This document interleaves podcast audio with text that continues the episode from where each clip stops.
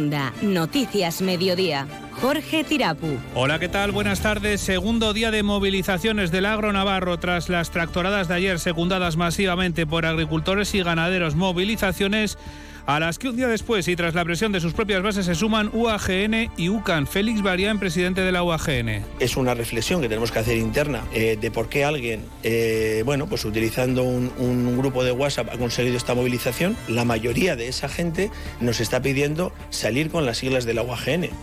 Tractoradas que al igual que ayer han ralentizado el tráfico en varios puntos de la comunidad. Ahora mismo la autovía Pamplona-Estella está cortada desde Astrain en sentido sur y en las que también ha habido más tensión. Los antidisturbios han tenido que intervenir para liberar la A68 que une Navarra y Aragón a la altura de Ribaforada. Amparo López, consejera de Interior. Ha habido más cortes de carretera, ralentización mayor de la fluidez de las vías, personas que han permanecido más tiempo del deseable parados en carretera y eso entendemos que es tensionar algo más. Navarra ha liderado la constitución de nuevas cooperativas en España en torno a 100 tras un incremento de un 20%. Dichas empresas han generado además más de 220 empleos. Ignacio Ugalde es el presidente de la Asociación de Empresas de Economía Social de Navarra. Somos la comunidad autónoma que más empresas cooperativas ha creado a nivel estatal, a nivel porcentual de población.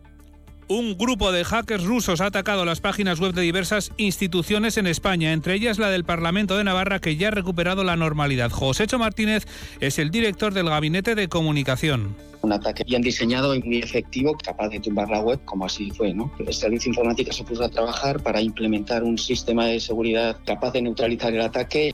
Y la audiencia de Navarra ha condenado a 32 años y 3 meses de prisión a un hombre que abusó sexualmente de forma continuada de su hija cuando tenía 8 años y dos hijastras de 10 y 13, aunque de su hija también abusó cuando era mayor de edad con 20 años. Son las 2 y 32 minutos. Comenzamos. Onda Cero Navarra.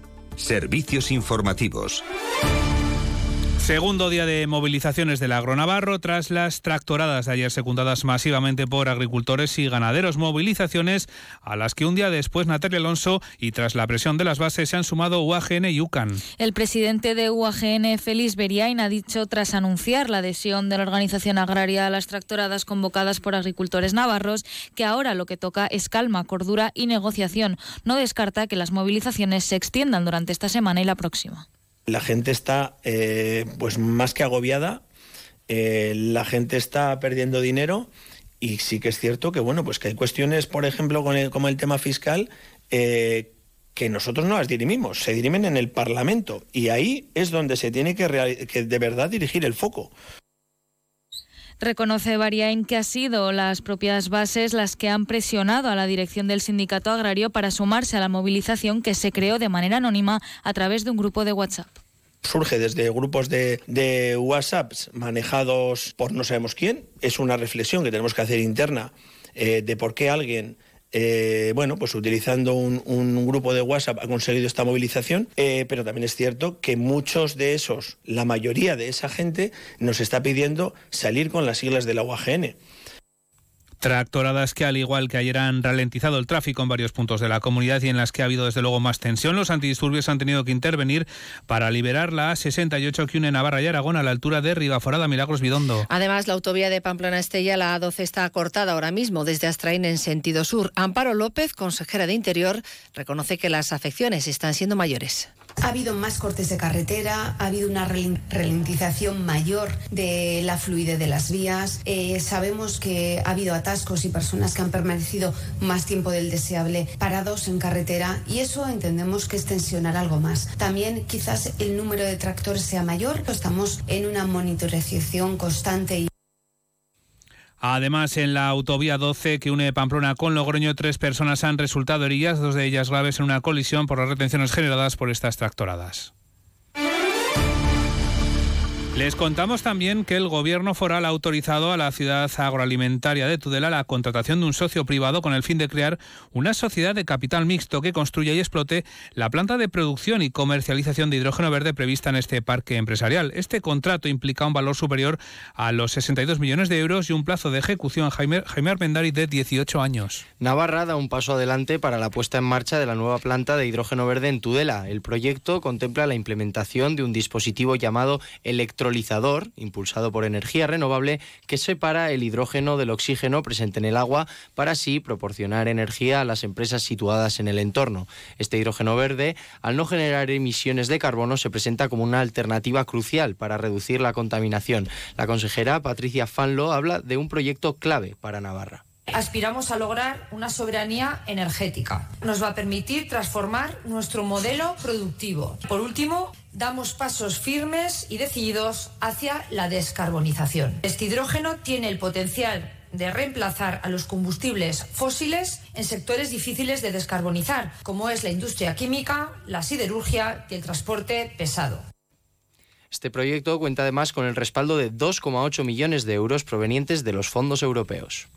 La audiencia de Navarra ha condenado a 32 años y 3 meses de prisión a un hombre que abusó sexualmente de forma continuada de su hija cuando tenía 8 años y dos hijastras de 10 y 13, aunque de su hija también abusó cuando era mayor de edad con 20 años. Según la sentencia que puede ser recurrida, el condenado actualmente de 45 años deberá indemnizar a su hija con 50.000 euros y a sus hijastras con 35.000 y también 50.000 euros. El fallo considera probado que entre septiembre de 2008 y enero de 2009 el procesado de nacionalidad colombiana convivía con su entonces pareja y aprovechando los momentos en que su pareja se iba a trabajar, el hombre abusó de sus hijas e hijastras, les ponía películas pornográficas y les pedía que hicieran lo que habían visto.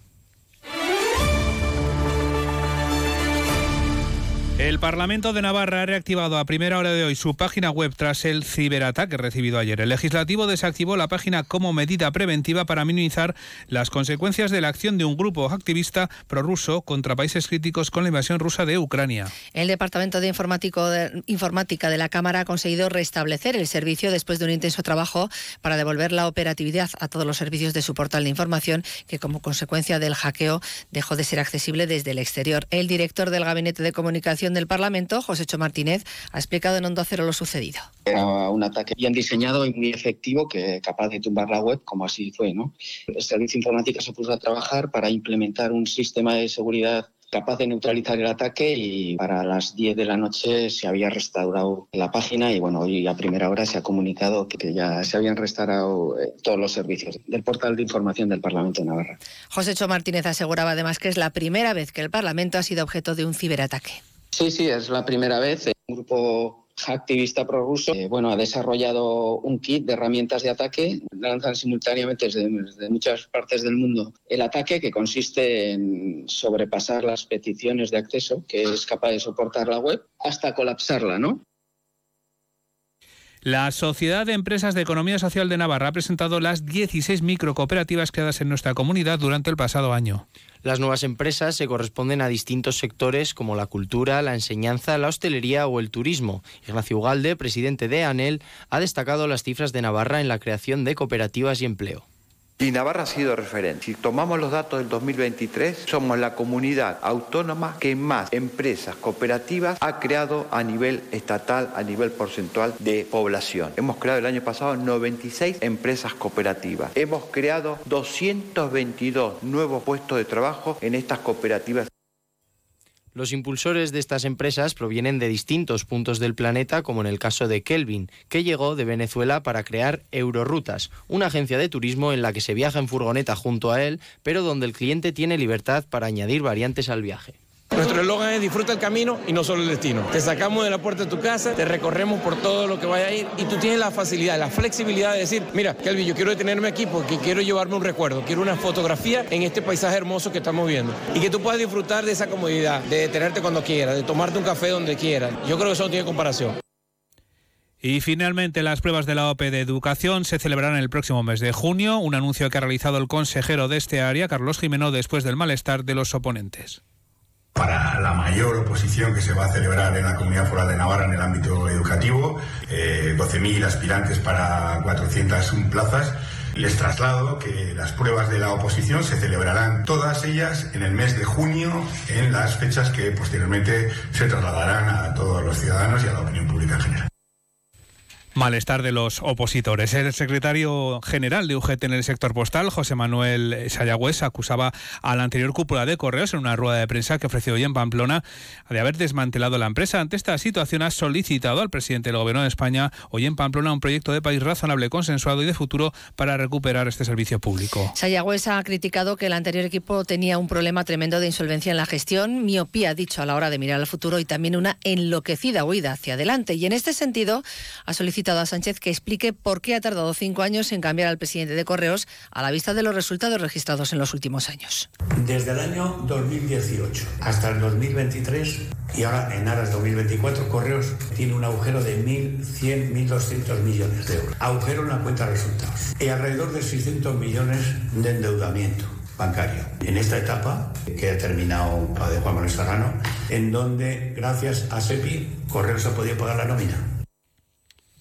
En Pamplona, entre tanto, hay comisión de urbanismo en la que el foco principal ha girado en torno a la propuesta de declaración de UPN en la que instaba al nuevo equipo de gobierno a que siga impulsando el servicio de bicicletas eléctricas de alquiler. Ha sido Aitor Silgado, concejal del Partido Regionalista, quien ha presentado la declaración, poniendo especial hincapié en tres aspectos. Respetar las nuevas bases de las bicicletas eléctricas, trabajar con la mancomunidad de la comarca de Pamplona para su extensión al resto de municipios y seguir con las subvenciones que lo hacen posible. Recordaba que ha sido la ciudad quien ha pedido estos cambios y quien pide también extender el modelo de bicicleta eléctrica a toda la comunidad foral. Creo que en este tema estamos todos más o menos de acuerdo. Impulsar la bicicleta y otro tipo de movilidad alternativo y sostenible es muy importante para todos, todos estamos de acuerdo. En los últimos cuatro años y medio se han impulsado más de 13 kilómetros de carril bici, se ha implantado el servicio de, de bicicletas eléctricas de alquiler con un éxito yo creo que reconocido por todos. Le respondía Xavier Sagardoy, concejal del Partido Socialista Navarro, pidiéndole que no exigiese tanto y que se centrase en los acuerdos, recordando que la gestión ha dependido del concesionario. Además, hacía uso de su turno de palabra el concejal de Contigo Navarra, Chema Mauleón, que fijaba la posición de su grupo. Leída la declaración, francamente usted no necesita abuela. Con tantas flores que se echa a sí mismo y a su grupo municipal, cuando más bien tienen motivos para lo contrario. Y no lo digo por el funcionamiento de las bicicletas eléctricas que funcionan bien, pero no hay que olvidar que la gestión de las bicicletas depende del concesionario un compromiso del equipo de gobierno de, por supuesto, eh, continuar con la instalación de las 20 bases, de continuar con el trabajo de extensión de este servicio a toda la comarca y, desde luego, el compromiso de que sea un servicio siempre lo más barato posible, precisamente para favorecer la movilidad sostenible. La previsión del tiempo que nos llega un día más de la mano de la Agencia Estatal de Meteorología. Les avanzamos de, en cualquier caso que el Pirineo y la vertiente cantábrica van a estar mañana jueves en aviso por vientos de hasta 90 kilómetros hora. Nos trasladamos ahora sí hasta la Agencia Estatal de Meteorología hoy con Javier Andrés. Javier, buenas tardes. Buenas tardes. Durante esta tarde en Navarra aumenta la nubosidad quedando el cielo nuboso con nubes medias. Mañana la borrasca Carlota dejará lluvias débiles y chubascos en el norte por la tarde. La cota de nieve en torno a los 1.400-1.600 metros al final en el Pirineo. Mañana el viento será de componente sur flojo al principio, aumentando por la tarde, con rachas muy fuertes en el tercio norte por la tarde, especialmente en cotas altas. Atención mañana a las rachas de 90 km por hora en el Pirineo de 80 en la vertiente cantábrica. Las temperaturas se mantienen sin cambios o en ligero descenso hoy, excepto en los valles de Baztán y Vidasoa, que tienden a subir. Se esperan hoy máximas de 18 grados en Tudela, 17 en Baztán, 16 en Pamplona, Estella y Tafalla, 15 en Roncal. Las máximas mañana se mantienen con pocos cambios, las mínimas suben. Es una información de la Agencia Estatal de Meteorología. Gracias, Javier. Le recordamos antes de saludar a Javier Saralegui que la autovía de Pamplona Estella está cortada desde Astrain en ambos sentidos. Ahora sí, Javier Saralegui, buenas tardes. Hola, Jorge, buenas tardes. ¿Por dónde discurre hoy el deporte? Pues mira, vamos a escuchar a Chimi Ávila, que ha sido presentado en Sevilla con el Betis. Vamos a escuchar lo más destacado de lo que nos contó ayer Miguel Flaño, hoy en día entrenador del División de Honor Juvenil del Club Atlético Osasuna. Y escucharemos también una conversación mantenida con el pelotero y riojano Javier Zavala en el frontón. La Brita, la elección de material sustituye nada más y nada menos que a Joaquín Altuna. Todo esto en un buen día para donar sangre, ¿verdad, Jorge? Porque todos los días, todos los días son buenos. Para llevar a cabo esta acción solidaria que salva vidas. En la web de Adona, que es adona.es, tienen ustedes toda la información y el teléfono para pedir cita o para resolver sus dudas. El caso es que es muy bueno donar sangre. Hasta las 3 de la tarde les acompaña Javier Salegui en Onda Deportiva. Hasta aquí llega la información de Navarra. Buenas tardes.